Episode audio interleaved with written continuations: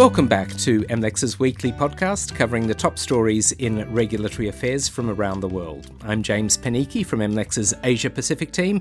It's great to be with you again. And yes, it's on. The US Department of Justice has filed an antitrust complaint against Google. The allegations are that the tech giant's agreements with Android phone makers to preload the search engine made it too difficult for rival search engines to compete.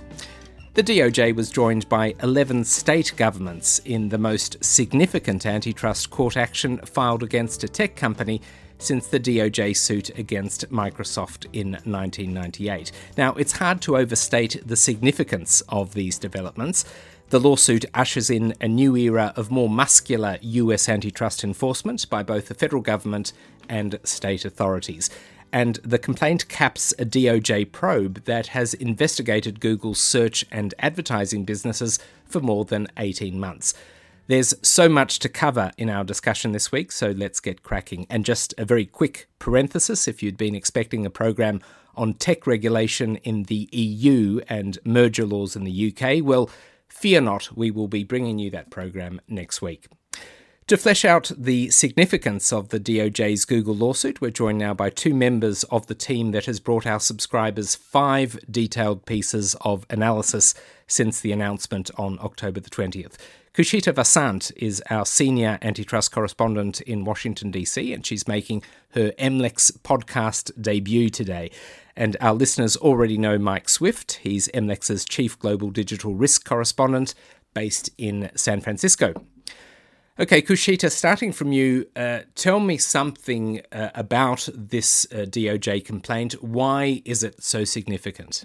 This complaint uh, comes after more than 20 years uh, of any significant case that the DOJ has brought against a major tech company. Uh, Google has already been investigated in the European Commission. There have been three well known cases spanning as far back as 10 years, but there was always a conspicuous silence uh, in terms of the US not pursuing any antitrust cases against these companies. I mean, sure, there was an FTC case against Google a few years ago, uh, but that went nowhere. And over the past few years, the clamor against large technology companies gaining market power and tipping new markets in their favor, throwing smaller competitors out of the market has uh, there's been really a significant growing clamor uh, over that and I think um, while it's not totally related to this complaint, these agencies have noted how this COVID 19 pandemic has contributed even more market power. Uh, and as it has been noted by um, some regulators and uh, also the House Judiciary Committee in the US, uh, the COVID 19 pandemic has contributed to these companies' market power, making them stronger, uh, which has reflected in their stock market prices, how their stocks have rallied. Uh, this has been noted by regulators around the world. Now, everyone seems to be name checking the 1998 Microsoft antitrust lawsuit as a precedent here, uh, Khushita, but to what extent uh, does this lawsuit differ from anything US enforcers have done before? Um, I think one needs to keep in mind that the, the internet or the digital marketplace is way different than it was before. Uh, back in 1998, you did not have smartphones. Uh, you did not have Internet of Things devices. You probably didn't didn't have Google Maps back then. You didn't have a suite of apps uh, as we use on our smartphone. Our interaction with the World Wide Web was much milder, was much more benign than it is now. Uh, we're consuming a lot of digital services. And Google, with uh, its agreements with not just phone makers, but also with, with app makers, with um, other service providers, is sort of cr- capturing critical access points through which it can leverage its services, um, collect our data, and uh, sell this data so that it can sell better ads. So we are we are in a sort of a loop whereby we consume these these services, uh, but we are actually also being consumed by these services. Mm. That makes sense. Yes, absolutely. Now, Mike, given this evolving environment, tell me something about the remedies that have been sought uh, to mend Google's allegedly illegal actions. What does the DOJ want here, and are its expectations realistic? Well, they're being very coy about that. Uh, they there is a reference in the complaint to uh, the potential for a structural remedy, and there has been um, some rumors or speculation floated. Uh, there's a belief that. Uh, the DOJ may have uh, talked to Google about potentially spinning off its Chrome browser. But um, a lot of the experts that I've spoken to think that's highly unlikely for one reason, uh, Google didn't buy Chrome; it built Chrome. It's, it was a you know a DIY, do-it-yourself project, and and so conceptually, it would be much more difficult uh, to force Google to spin off Chrome than it would be to force Microsoft, uh, f- excuse me, Facebook to sell uh, Instagram or, or WhatsApp, which which it bought. So, you know, that remains to be seen what a remedy would be. I, I think it's much more likely that we'll see some sort of behavioral remedy that um, where, you know, Google might have to refrain from um, these uh, uh, preferential agreements like the one it has with Apple to make it the default search engine on the iPhone. Um, but that remains to be seen. Um, you know, that's something that'll be considered uh, far down the path in litigation. Mm. And as for Google, how will it defend itself here? What are the company's main arguments uh, to counter the DOJ's allegations? Well, you know, the first one is they basically point out, "Hey, our stuff is free, so you know this is a pretty good deal for consumers." And and you know, DOJ, how can you say that consumers are being harmed here?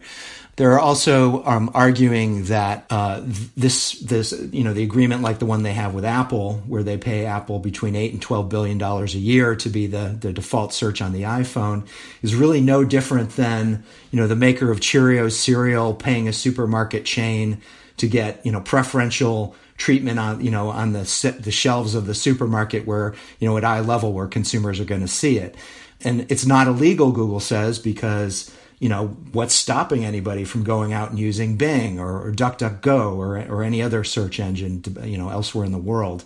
And it can't be a violation of the law because it's not exclusionary. And one really novel element of the, the DOJ's claim is that um, because defaults are so powerful in the online world and people hardly ever change their settings, that a, a default is, is really like an, uh, an a form of exclusion and um, that's something which uh, it's going to remain to be seen whether that argument is going to succeed. Yeah, and I mean, for that analogy of the supermarket shelf to work, it, it really comes down to the definition. I mean, a supermarket shelf has space for many brands of cereal, even if one brand has paid to have the best position right. But Apple devices aren't going to pre install a wide range of search engines and then uh, the consumer can choose the one it wants. Mozilla isn't going to make a range of search engines the default setting for its Firefox browser. So I, I just wonder if this supermarket analogy is the right one here. Well, I've, I've kind of been trying to visualize in my mind since yesterday what the, the uh, search engine supermarket would look like if you were to wander the aisles. And there'd be like eight eight aisles of all Google, and then buried in the bottom of the, uh, you know, the, the freezer section in the back of the freezer would be a little DuckDuckGo box or something. I don't know. But, yeah. but um, yeah, I, I, I, don't know. I, I, that's an interesting argument. We'll see if that one mm. flies. Also, the issue of foreclosure may turn out to be a key here, right? Because I, I rudely interrupted you before when you were listing Google's defenses, but Google uh, argues that the DOJ has to prove that its payments to Apple and others uh, effectively foreclosed entry to the market by other players, be they DuckDuckGo or other search engines. How important will this issue be? Yeah, so another argument that Google's making is that this is not the 1990s, you know, basically harkening back to the Microsoft case where, you know, you had to get a CD-ROM in the mail to upload new software to your big clunky computer and, and you know, to, to switch browsers. And, um, that's no longer the case. You have, you know, app stores where you literally have millions of apps you can choose from. And if you want to put the DuckDuckGo app on your Android phone and search away on DuckDuckGo, that's like a two tap process, and and so. Um, you know that that's basically pushing back on the, the foreclosure argument. So uh, so we'll see. I, I don't know. I don't know how that's going to play out. It's it's certainly going to be interesting to to watch. Mm. Khushita, uh, Google is at the heart of this story, of course, but the lawsuit has wider implications for the tech industry. Uh, tell me something about what other players are saying, starting from Google's smaller rivals. What, uh, how are they viewing the uh, these recent developments? Uh, so, uh, the little bit of feedback that I have uh, seen coming from legal experts, uh, and by the way, they're still digesting the content of the lawsuit, even though it's just 64 pages. Uh, they said uh, the the complaint looks very promising, and just because the DOJ has mentioned, you know, Chrome or they mentioned search advertising, it doesn't have to end there. Uh, there can always be an amended complaint. The DOJ can always uh, stack more things to charge Google with. Uh, and uh, there's been uh, just one slight criticism, which can perhaps be looked, you know, in a positive as well as negative light. the DOJ hasn't gone deeply into any search verticals. So, just to give you an example, the European Commission tackled the Android case but then they had a separate case that was focused on just the shopping search or shopping comparison sites and how smaller rivals basically saw traffic diverted from their own website uh, to elsewhere. And despite um, having to pay money uh, to buy auction ads, which was a remedy that Google had to come up with after they after it was fined uh, a couple of billion dollars, uh, it's still not been working. So there's been a lot of hope tacked on to the DOJ lawsuit. Uh, so they're they're hopeful that maybe going forward the verticals uh, aspect is dealt with either by the, the DOJ or perhaps uh, the Democratic states led by Colorado. Uh, but the initial impression is that it's it's it's positive, and once the DOJ actually you know has his day in court uh, other enforcers in different jurisdictions will also start doing something i think there's already been news uh, rod sims the um, australian enforcers uh, chairman made some comments and said that you know we might want to look at this too mm. What about the larger rivals? I mean, Apple and Microsoft are, in fact, named in the DOJ complaint. Have they said anything at this stage? Unsurprisingly, they haven't come out with any statement. We're hopeful that they do. But I don't think just because they haven't commented there, you know, they'll be able to go scot free. Uh, I think at some point they will have to answer. Uh, whenever this case does see its day in court, um, Apple will also have to, Apple's lawyers will have to make an appearance. Uh, Microsoft's lawyers will have to make an appearance. And uh, it'll be a, it'll, it's just a matter of time before we get to hear what, what they have to say. Mm. Now, Mike, uh, Khushita mentioned in passing the possibility of enforcement at a state rather than at a federal level. Uh, now, you've been following tech lawsuits, tech probes uh, brought in state jurisdictions recently. We've been following with great interest the ad tech probe against uh, Google brought by 47 states, led by uh, the Attorney General of Texas. So, give me a sense now of the significance of the 11 states that have joined the uh, DOJ lawsuit. Uh, why should we care about that?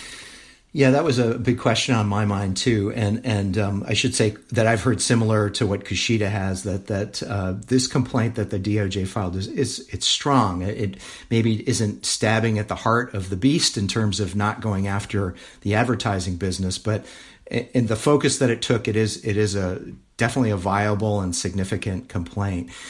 I really wondered about the 11 states yesterday as well. And I thought, well, um, I think one thing that's significant here is that uh, these were all Republican attorneys general. They so they got no Democrats. And, and, and what does that mean, Mike? I mean, explain that to non-American uh, listeners here. What are the party politics behind the fact that Republican attorneys general have joined and Democrats haven't? It means that we're 12 days uh, away from, uh, as we speak now, from uh, the U.S. elections, and that uh, state attorneys general are some of the most political animals in uh, the U.S. political menagerie because um, it's really the launching point. State attorney general is really the launching point for higher office, whether it's governor of a state or the U.S. Senate, as in the case of Kamala Harris, who's now uh, the Democratic nominee for vice president. And so these are, are folks who are highly their their political attendant are highly tuned to what is uh, what to the politics of a situation and one thing that I heard is that a lot of the Democratic AGs just didn't want to be standing on a stage, you know, with the, uh, de- the with Trump's Department of Justice, you know, right before uh, an election. But you know, the other thing that I did notice was that some of the Republican attorneys general who have been the strongest critics of Google did not join this case. That, being the attorneys general of Utah, Sean Reyes, and of Arizona, Mark Brnovich. And um, I thought that was curious. Um, I have not had any success in getting those folks to talk to me in the last 24 hours, but it's definitely something I'm very curious about why they chose to sit this one out. So uh, I think the answer is uh, uh, we have more reporting to do to get to the bottom of some of those questions. Now, Khushita, you've mentioned the enforcement action in the EU uh, against Google. How does this DOJ uh, lawsuit compare with uh, enforcement action outside of the US?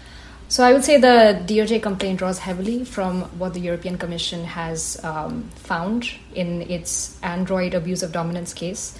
Uh, this was a decision that was published in uh, in, in July 2018, and uh, it saw a record fine of 4, 4.34 billion euros imposed on Google at the time. Uh, so when it comes to Android, it pretty much is very much similar to what the Commission has done, uh, but I should note that one critical difference is that while the Commission has only investigated Google for past behavior, the DOJ complaint has a forward looking aspect to it. And um, there's wording in the DOJ complaint that says uh, there's a whole generation of um, smart TVs and connected mobiles and connected um, refrigerators or, or whatever that users will uh, end up using over the next few years or decades. And Google is position- positioning itself to capture all of these critical access points, and we have to act now. Uh, so there's there's been a little bit of that warning that the DOJ has has flagged to the court to make its point, which is uh, critically absent in the commission case. And um, for what it's worth, I think this is this is good because uh, complainants in the European case have been pretty upset with how the remedies that Google has come up with have not been working, and that the European Commission hasn't actually uh, doubled down on Google in making these remedies work. You know, to make the markets more effective. Once a market is tipped, it's tipped. It's hard to get it back to you know its natural equilibrium. Uh, but apart from that, search advertising that is something that is also new in the DOJ complaint. Uh, the commission has started looking at it. There have been questionnaires they've sent. So I would say that the commission is just sort of, you know, catching up with the DOJ on that. Mm-hmm. Uh, has it left anything out? Could the DOJ uh, lawsuit have been uh, more extensive? Are there any areas that it should have covered? Uh, interestingly, uh, as I mentioned before, the they haven't gone into any of the verticals, and uh, you might have noticed that there have been um, cases. I mean, I'm talking about litigation. Uh, when it comes to maps, so in the UK, there has been a street maps case against Google. Um, Google won that case. Uh, there's uh, damages litigation against Google on shopping comparison. So the verticals are missing. There's there's one more thing that that the DOJ complaint has done better in that it has uh, gone into a bit more detail on on how Google has uh, struck deals on making Google search the default search engine on browsers. Uh, the European Commission complaint only mentions this in relation to Android uh, smartphones, but the DOJ complaint covers the browser aspect on laptops mm. as well as desktops. Okay, Mike, we were talking before about party politics, and we've all heard the acronym MAGA in this election campaign. That's Make America Great Again. It's printed on Donald Trump uh, campaign caps and posters. But what is MADA? MADA with a D, and how might it be significant in this case? Yeah, I'm wearing my MAGA T-shirt right now, James. Actually, um, uh, uh, that's MADA stands for Mobile Application Distribution Agreements, and these are agreements that um, Google uh, basically uh, had with uh, smartphone makers such as Samsung or LG Electronics and or Motorola. And basically, what these uh, said was that um, we're going to give you free use of Android, but in return, you must agree to install as the default our search engine and basic apps like Maps, Gmail, and a few others. And um, that practice was challenged in a lawsuit uh, filed in Silicon Valley in 2014. And uh, Google won that case. Uh, actually, they didn't win. What happened was uh, there was a settlement before there was any decision in that case and and uh, Google was uh, the DOJ. We we actually asked the DOJ about that uh, case, uh, saying that um, uh, wasn't the failure of that case uh, doesn't that augur badly for this this suit? And we didn't really get a very clear answer from the the assistant attorney general on that. they said that they're confident in their their case, but. Um, you know, it, it, the judge in that case did find uh, on the first go round that um, those claims that, that using those MADA agreements violated the antitrust laws was sustainable. So that's maybe uh, a bit of a cloud on the horizon for uh, the DOJ that they may have to overcome as this case goes forward. Okay, look, it's time to wrap things up here. Maybe just as a final comment from both of you, I could uh, I could ask uh, how you see things panning out uh, what is next. Mike, starting from you, how do you see things going from here?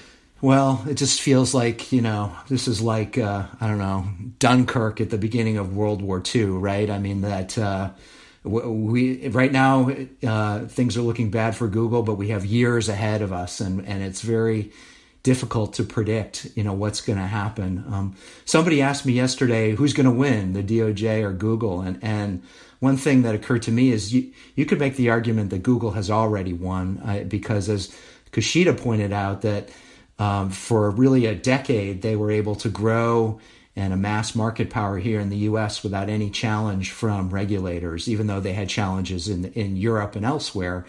And so you could say, well, they made it, you know, to 2020 without you know this this roadblock being thrown in their path, and and that's a win. Uh, and I think that's kind of a valid argument, you know. So um, we'll see how it pans out. It's it's really impossible to predict right now. Mm. Also, winners are no doubt the lawyers that are going to be claiming billable hours as a result of this. But uh, Khushita, what uh, what's your view on this? Uh, has Google won already? How do you see things going from here?